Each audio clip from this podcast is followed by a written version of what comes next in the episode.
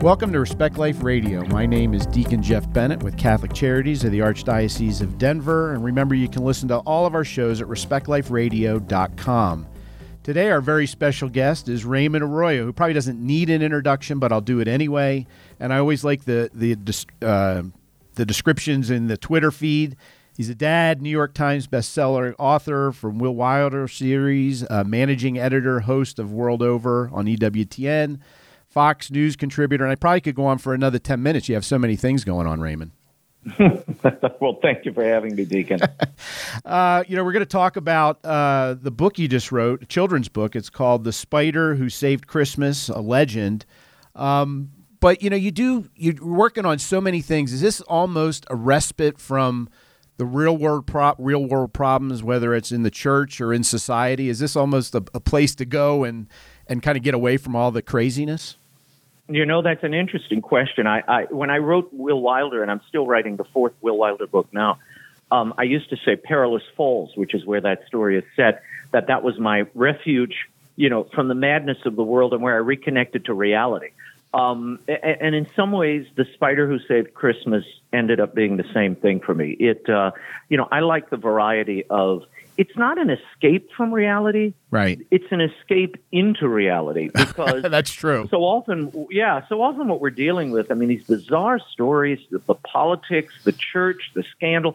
If I dwelled on that all day long, literally my soul would collapse.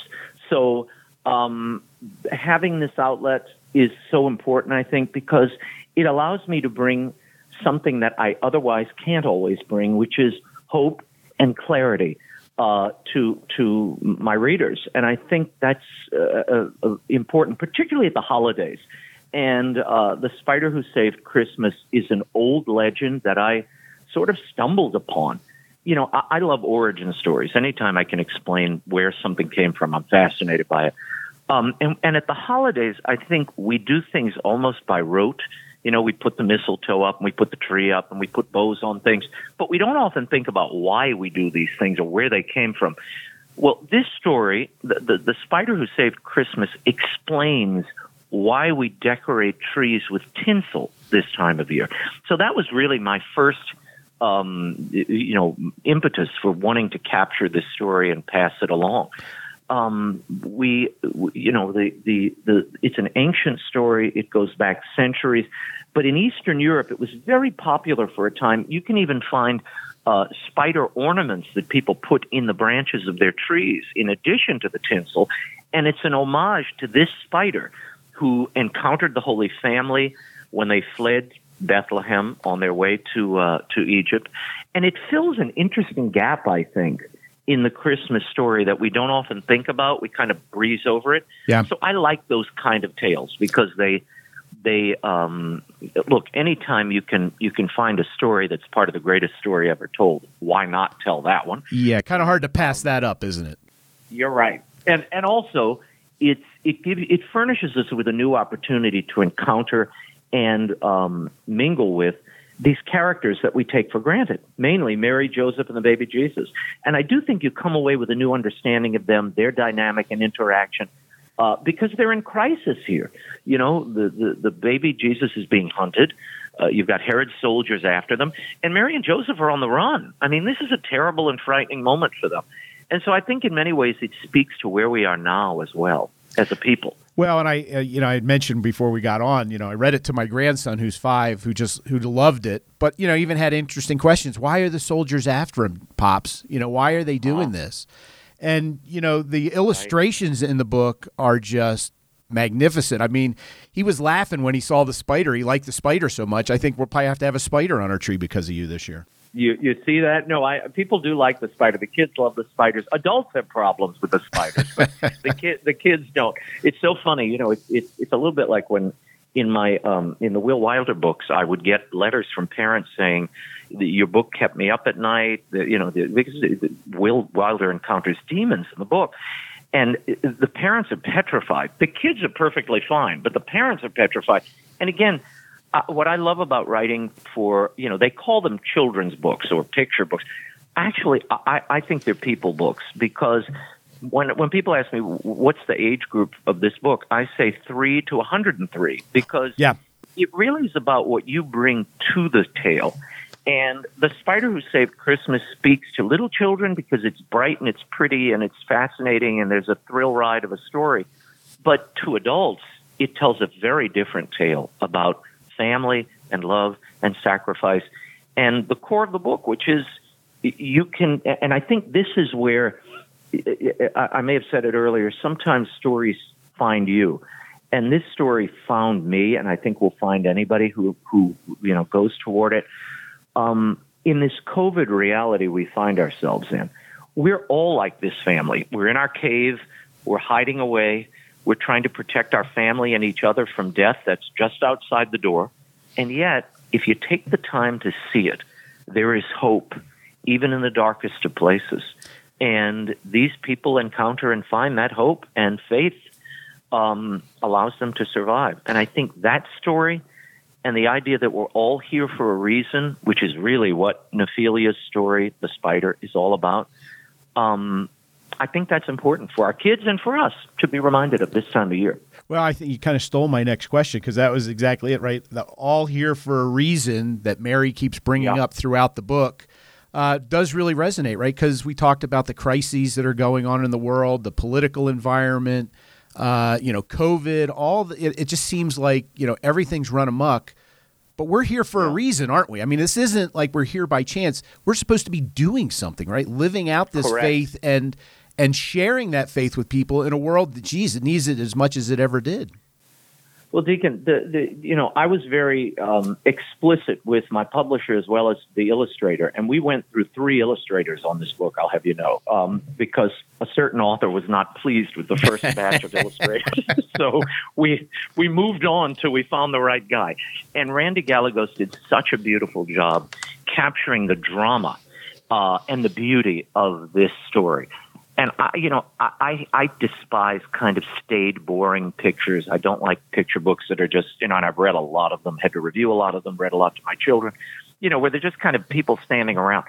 These pe- people are in real drama and action throughout the story and the spider. Um, and so it was really important for me that we capture that, that it have a classical feel. I mean, when you look at these pictures, you're like, wow, you know, this this seems very familiar, yet it's new. Yep. Um, Randy did all of these uh, paintings by hand. These are all canvas paintings. He doesn't work in digital, which was important to me on this project because the story has weight and is an old story. It's an old legend. So I wanted it to have that classic feel, and I think it does.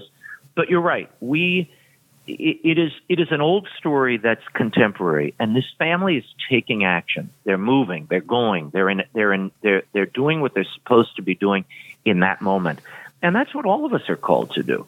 You know, um, a few years ago we were in Virginia, and my middle son wanted to. He he really didn't like Virginia, and he didn't like the schools he was in, and he said, "I'd like to move back to New Orleans." I said, "Well, you're not going back to New Orleans. We don't live there, but your grandparents are there, but we are not there." Um, and anyway, through a series of events, we we ended up contemplating moving back to New Orleans. And uh, my pastor told me, you know, Mary and Joseph only left town two times. Both times it was for the kid. So I, I that convicted me in many ways.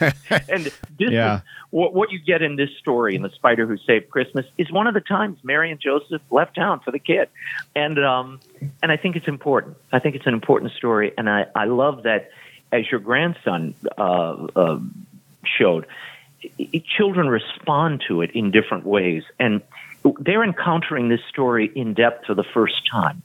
And I think it's important to give them an interesting on ramp into the story and not take any of it for granted. Yeah, I mean, um, my grandson's five, so he doesn't really get everything. But I mean, right. it, it, does. I mean, I think the beauty of the story is it generates questions and conversation afterwards. Uh, right. You know, and even you know guards being afraid of a spider, even though they have spears and weapons. Uh, he found funny, like, geez, why are these adults afraid of spiders? You know, I mean, I, I would recommend right. this for anybody to order for their kids for Christmas. I just think it's it's it's beautifully done and the story's great and it does generate great questions. And again, the theme, you know, we're all here for a reason isn't by accident. Right. No, No, it isn't. And I think um, I wanted, you know, in the telling of the story, I was very. It took it. I, I will tell you, I worked a lot on the beats of the story, the dramatic shape of the of the tale. And mm-hmm. I, I don't want to bore people with all the mechanics of the, of the, of the writing, but um, you only have forty pages, so it's a really limited canvas for me. You know, I'm used to writing novels. I'm used to right. writing long form books. So this is kind of very difficult because you're you're you're, you're in a very limited format. But um, in some ways, it's like a, a, a short movie, you know. And when Randy came back with the uh, the, the layout, you know, his sketches of the illustrations, it really looked like a movie storyboard, you know. It, yep. And when you flip through it, it feels the same way. I wanted it to have that dramatic tension, that feel, and yet it hits I think those important moments. And it's a reflection of look, there are not too many lovable spiders in literature. We have to be honest. Charlotte's Web is the only one I can think of, yeah. Right. Aside from Charlotte, you know, yeah. there's not too many other contenders. And Charlotte, incidentally, is also a, a orb weaver. Uh, this breed of spider, you know, mine is a golden orb weaver, which spins the rarest yellow silk uh, it is prized throughout the Middle East. It was sought after in the Middle Ages. I mean, it's a very refined and luxurious silk. Um, so I, I chose that breed particularly. It does. It is native to the, the Middle East, so it's it would be a spider they might have encountered. Um, so I, I was very deliberate in the way I kind of shaped this, but at the heart of its message, it's about sacrifice. It's about all of us being here for a reason and um, and finding hope where you least expect it, and not giving up, not giving up. And I find a lot of people today, particularly in this COVID existence we're in, they're just giving up, and we can't. We have to respond in the present moment and and and live and be with our families and uh, go out to our neighbors and friends. It's important. It well, is important. Well, we are the church militant, and people tend to forget that, you right? Bet. I mean, we're and you know you see it. Right. Whether it's in the church, you know, whether it's, it's this China deal, whether it's the financial scandal, whether, you know, we're still waiting for the McCarrick report. I mean, it just seems yep. to go on and on and on. And if our church isn't worth fighting for, what is? Right. Well, that's what I love about your. I mean, your grandson said, why are these? Why are those soldiers afraid of that spider? Yeah. I'll tell you why. Because that is the church militant. Yeah, it, it's not the spider they're afraid of. It's something. It's what's behind that spider. And I think that's all of our stories. You know, this is David and Goliath. This is this is uh, you know Jesus facing Satan. This is the big stories that we all write about. It's good versus evil. That's and at the end of the day, it is often and and you know people ask me what's the through line between Will Wilder, all your Mother Angelica books, and this story. And the through line is in all of them, you have a despised, uh, marginalized, forgotten person uh, or animal in this case yeah. that people just dismiss and think nothing of. And that is the person or the creature that is used by God to bring grace and hope and, and sometimes fight for us in the midst of the chaos we see in the world. And that is a reality. And I think it's a reality that's, that kids understand perhaps more than adults do. So I, I love this, um, this format, this, this type, this type of storytelling allows me to reach uh, a slightly different audience. And I think, um, it's a, it's a story that needed to be preserved. All stories, I think, Deacon, are yeah. you know, stories are containers of, of, of wisdom, collected wisdom and truth. Um, and it, it, it, some of these stories, it's important that they go on. Others are less important. This is an important story, I thought. Well, I mean, I mean, you said it right. Whether it's COVID, you know, we have the political environment. You got Antifa, Black Lives Matter. I mean, you have so many guests who come on and say, "Look, we we have to fight this." You know, whether it's Candace Owens or whoever you speak to, mm-hmm. people get it, and I think you know, letting our children know that you know you got to stand up, right? You got to defend Jesus. Uh, you know, and however you do it, especially in a story, really, and you got parents reading to the kids, so you're getting two birds with one stone. Right, right. Well, the con- you said it. Look, I always felt the, the the whole reason I wrote the Will Wilder series, and the reason I write for children at all, and write these picture books, it's not just to tell the story because we only do a quarter of the work. Seventy five percent of the work is done by the reader. Yep. My real goal is to cause not only will my story get told, but more importantly, parents and grandparents can share their stories with their children and their grandchildren and the next generation.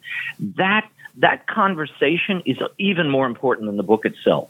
The conversation that it provokes and the stories that it brings forward. Um, and not giving into fear. This story is a, you know, these people are, are, are being hunted. Yeah. I mean, the reality of that uh, really hit me as I was working on this. But the message here is you can't give in to the fear. You know, uh, Joseph tries to kill this spider at the top of the book. You know, yes, um, because he wants to protect his family, but he's acting out of fear. He's acting out of fear, and um, and there's a lesson in all of that. That's what I mean with this kind of story. There, there um, reverberations upon reverberations of truth here. If you go deep enough, if you want to go there, um, and that's why it appeals to all, you know, I, I do think that the age span of this, the appeal is pretty broad. And I wrote it in kind of a biblical style. Uh, you know, I, it took me several attempts because I, I, I, I originally thought, oh, I'll put it in verse, but verse somehow cheapened the story. When I put it in verse, it got sing-songy and mm-hmm. it, I don't know, it kind of, it drew attention to itself. And so I think the verse only really works when you do rhyme, a rhyme scheme. It really only works if it's a comedic, light book. This is not that story. So I decided to just tell it straight out, and I and I mimicked a kind of um, a biblical sound. Uh, you know, so if you read it closely, you'll catch a few nods to the kind of uh, you know biblical approach here and there. So it sounds like it's a. It almost sounds like it's a story from the Bible that fell out or wasn't accepted. so, you know, it opens. It opens in the days of Herod, the king of Judea. Mary, her husband Joseph, and the baby Jesus fled Bethlehem by night, bound for the land of Egypt. I mean, it has a kind of epic feel to it, and I wanted that. Well, it is it is epic, right? I mean, in the end, it, it, it's it's very much so. And uh, you know, right? you, you interview a lot of people, a lot of different topics. Do you get ideas for your Will Wilder series when you're interviewing people and thinking, you know, this is the evil that's dwelling among us, and you kind of does that help, you know, really uh, yes. Uh, yes. grow that those thoughts of of you know well, how do I communicate this to kids because they might be scared to death. Right. Well, and that's the balancing act. You know, that's the balancing act. I'll, I'll give you a, a tiny example of it. Um, look, the world's an ugly place, and we can't. Children inherently know, Deacon, and you know this, mm-hmm. um, having raised children.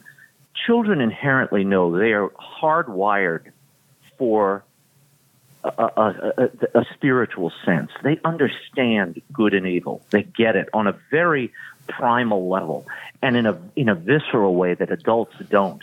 I mean, I you know, in, in what I mean by that is you can walk into a place with a child, and I'm thinking of something in my own childhood.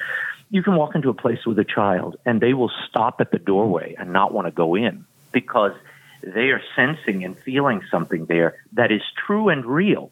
Now, people might dismiss that but places are evil and people are evil too. And people are good.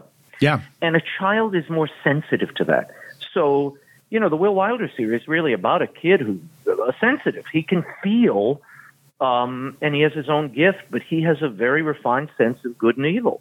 Um, I think all children have that.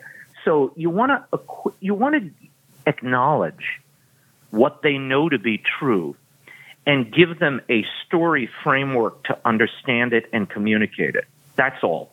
So that's really what you try to do in every story, I think. And in this story, it's here. There, there, there's good and evil. There, there are little hidden things in the illustrations. If you go back and look, there's, there's all sorts of Easter eggs throughout the illustrations yep. of um, little hidden shadows here and there. there. There's something in a web. I won't tell you what, but um, it, there's a web in one of the illustrations that you know is is very there's something being communicated there uh, because I think that's how life is. Um, and yeah, I, I use all the experience that I take in, some good, some not so good, to uh, to shape the fictional worlds I'm I'm spinning. Yeah, you you absolutely do. Look, uh, Deacon, people think, oh, you know, you're making this up because you know in my Will Wilder stories, demons come blow into town and people start following them and horrible things start to happen. And it's just this band of kids and a group of old people who are basically confronting this thing and taking it down. Well, you know, we have a story in, in Louisiana this week, and I don't want to scandalize people, but yeah, you know, you, you had a priest who uh, yeah, just read it. These horrible people. Yep. And yeah, it's a horrible story. Basically, desecrating an altar in the most profane way. Yep. Um, what explains that? What explains that? Only, only a demonic evil force could explain such a thing. Um, and how do you fight against that? Well, that's what we all entertain in these stories. That's what we that's what we wrestle with. How do you fight evil, and how do you um, bring good and and defend the good and the true? That's that's really what every great story is, from Charlotte's Web to Treasure Island. That's what it's all about. They're all that story, and that's why I love the Spider Who Saved Christmas. Gave me an opportunity to um, create. And look, I'm doing sort of what William Shakespeare did. You know, Shakespeare never wrote an original play in his life. He took old stories and then refurnished them, expanded them, changed the characters, and he remade them. And that's what I've done here. I took a very raw, um, uh, bear tale, and I've kind of dressed it up and gave, you know, created this character, the spider, and added some flourishes around the end.